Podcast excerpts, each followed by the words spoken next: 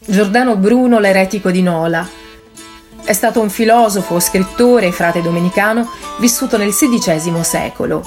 Il suo pensiero, inquadrabile nel naturalismo rinascimentale, fondeva le più diverse tradizioni filosofiche, ma ruotava intorno a un'unica idea.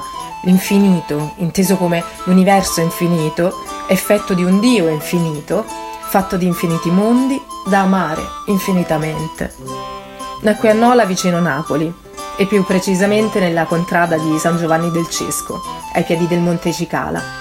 La sua casa era modesta, ma nel suo De immenso egli ricorda con commossa simpatia l'ambiente che la circondava, l'amenissimo Monte Cicala, le rovine del castello del XII secolo, gli ulivi e di fronte il Vesuvio.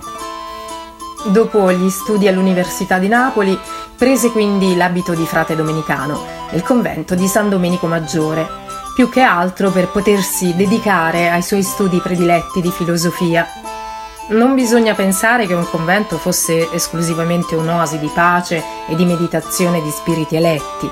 Soltanto dal 1567 al 1570, nei confronti dei frati di San Domenico Maggiore, furono emesse 18 sentenze di condanna per scandali sessuali, furti e perfino omicidi.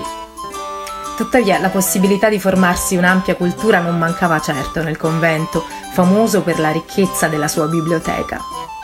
Denunciato da frate Agostino per eresia, Bruno fuggì da Napoli e peregrinò per l'Europa, finendo, come tutti sanno, bruciato a Campo dei Fiori a Roma.